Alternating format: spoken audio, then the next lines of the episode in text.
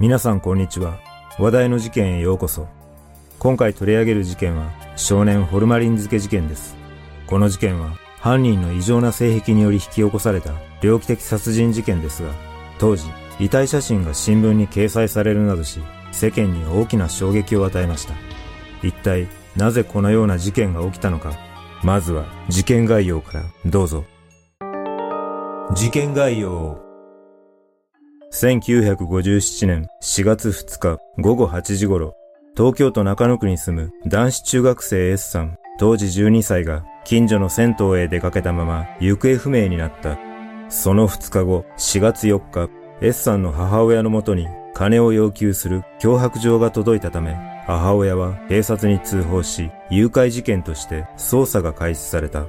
その後、警察は銭湯で聞き込み捜査をしたところ、S さんと25歳前後の青年が銭湯を一緒に出たという目撃証言を得たため、容疑者の特定に急ぐ中、4月6日、都内の精神病院に勤務する医師から入院患者の自宅からバラバラになった遺体を発見したと警察に連絡が入り、事件は急展開を見せることになった。その現場に警察が駆けつけたところ、部屋の畳いっぱいに血痕が散らばっていたことから、その畳を上げて床下を確認すると、そこにはバラバラになった遺体が金魚鉢と水槽に収められていたため、この家に住む図書館臨時職員 H、当時26歳を死体損壊、遺棄容疑で逮捕した。その後、この遺体が行方不明だった S さんと判明したため、H に対し犯行動機や S さん誘拐容疑についても詳しい取り調べが行われ、犯行の残忍さが明らかになった。この事件は S さんと H の双方の父親が著名人だったことで話題となったほか、当時の新聞記事に S さんの遺体写真が公開されたことで世間に大きな衝撃を与える事件となった。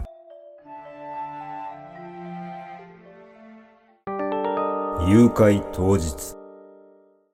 S さんが誘拐される前日の4月1日、S さんは銭湯で H と出会い、このことがきっかけで H は S さんに興味を抱き、翌日に誘拐しようと考えていた。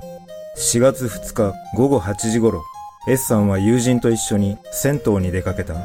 友人の証言によると、この日銭湯で S さんが30歳くらいの男から背中を流してもらっているのを見かけ、知っている人かい？と尋ねると、S さんは、昨日も流してもらったんだ。僕はあの人に誘拐されるかもしれない。だから顔をよく覚えておいてくれ。と話していたといい、気がつくと S さんとその男は銭湯から姿を消していたという。S さんは身の危険を感じていたにもかかわらず、H の誘いに乗ってしまい、午後9時頃に H の自宅に連れて行かれた。H は S さんにいたずらをしようと二人きりになるため、自宅にいた両親を無理やり銭湯に行かせているが、H の父親は S さんと H が二人揃って帰宅した姿を目撃していたという。その後、思い通りに S さんと二人きりになった H は S さんの服を脱がせていたずらしようとしたが拒否されたため S さんを殺害した。その後、H は S さんの遺体を2日かけてノコギリや出刃包丁を使ってバラバラにした上で殺害を隠蔽するために金魚鉢や大型の貸し入れ、水槽などを準備し、ホルマリン漬けにしてパテで密封し床下に隠し S さんが身につけていた服や他の遺体の一部は風呂敷に包んで裏庭に埋めた。そして後日、H の父親が H の部屋に血痕を発見したため、そのことを H に尋ねると、S さんが生意気なことを言ったので、殴ったら鼻血が出たから、そのまま家へ帰ってもらった、と話していたという。また、H は誘拐後、S さんと一緒に銭湯に来ていた友人宅に、差出人のところに S さんの名前を書き、僕は幸せに暮らしているから安心してください。僕は風呂で背中を流してもらった人にたくさん面白いことを教えてもらったと子供のような筆跡で書いた封書を届けるといった隠蔽工作とも取れる行動をしていたことが明らかになっている。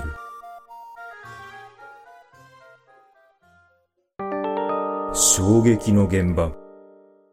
S さんの行方がわからなくなった2日後の4月4日 S さん宅にせがれを返して欲しければお母さんが金を持ってこい。警察に知らせたら子供を殺すかもしれない。という脅迫文が届いたため S さんの母親は警察に連絡した。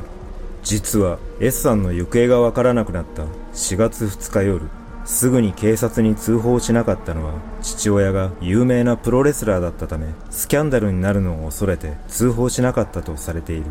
S さんの父親は戦前に活躍した元力士で戦後は力道山と共に活躍したプロレスラーで事件当時母親とはすでに離婚しており海外遠征に行っていたため事件については知らなかったとみられている。S さんの母親は警察の指示で脅迫文に書かれた金の受け渡し場所へ向かったが犯人は姿を現さずそれ以降犯人からの連絡もなく捜査は行き詰まっていた。4月6日都内の精神病院に勤務する医師から入院患者の言動が不審だったため自宅を訪ねたところ部屋の畳いっぱいに血痕が散らばりその畳を上げて床下を確認するとバラバラにされた遺体が金魚鉢と水槽に収められているのを発見したとの通報があった。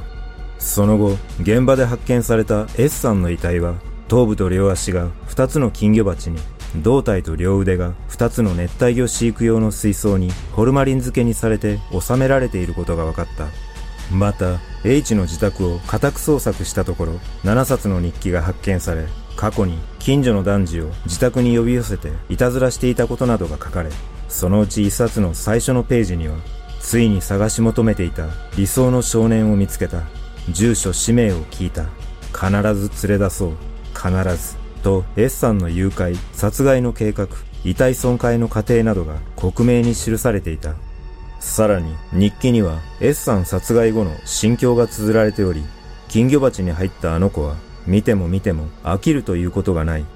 ホルマリン漬けになったあの子は生きている時より一層可愛い。親父たちがいるからもったいないけど昼間は床下に隠す。でも隠す前には必ずさよならを言うんだ。でも別れのたびに辛いと書かれていた。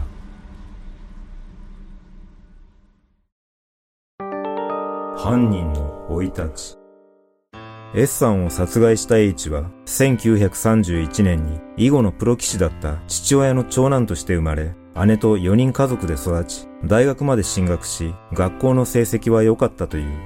一方で信憑性は定かではないが、H は子供の頃から動物が好きで猫を12匹も飼っていた時期があり、最初は可愛がっていたが、飽きてくると1匹ずつ殺して手足をバラバラにして食べたという話もある。また、近所の子供を自宅に連れてきては、漫画や雑誌などを見せて一緒に遊び、飽きてくると子供を殴って泣くのを楽しんだり、道を歩いている男の子をいきなり抱きしめたりするなど、少年愛者の顔も持っていたとされている。このような異常な行動をとっていた H は、事件を起こす約5年前から、可逆性と変態的凶暴性がひどく、極度の精神障害と診断され、病院に入院していたが、事件前に一旦退院して自宅療養していた時に S さんの事件を起こし、再び精神状態が不安定になったため、4月6日に再入院していた。そして、その再入院中に子供を殺したといった言葉を口走るなど異常性を見せていたため、精神科の医師が自宅を訪問し、S さんの遺体を発見し、警察に通報したことで事件が発覚した。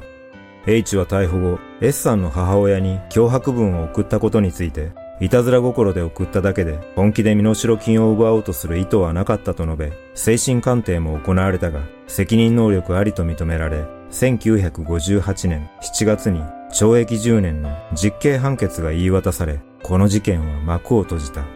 この判決については残酷な罪を犯しているにもかかわらず、刑が軽いのではないかとの批判の声が多くあったが、精神疾患を抱えていたことを考慮した結果だとの見方が強い。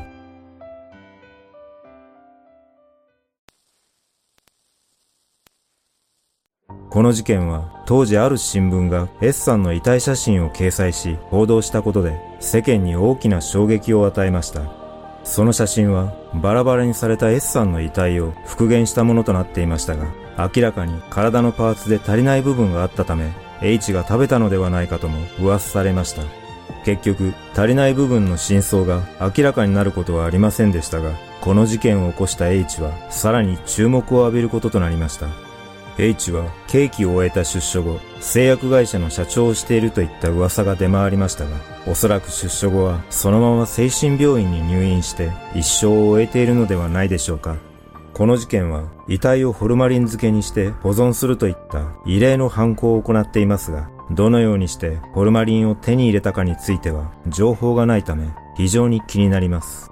そして少し疑問に感じることは本当に H の父親は犯行に気づいていなかったのかということです。H が住んでいた家の広さはわかりませんが、家の中で遺体をバラバラにするといった行為は家族に知られることなく行うのは無理があるような気がします。もしかしたら H の父親も有名人だったためスキャンダルを恐れて通報しなかったのかもしれません。皆さんはこの事件をどのように感じたでしょうか？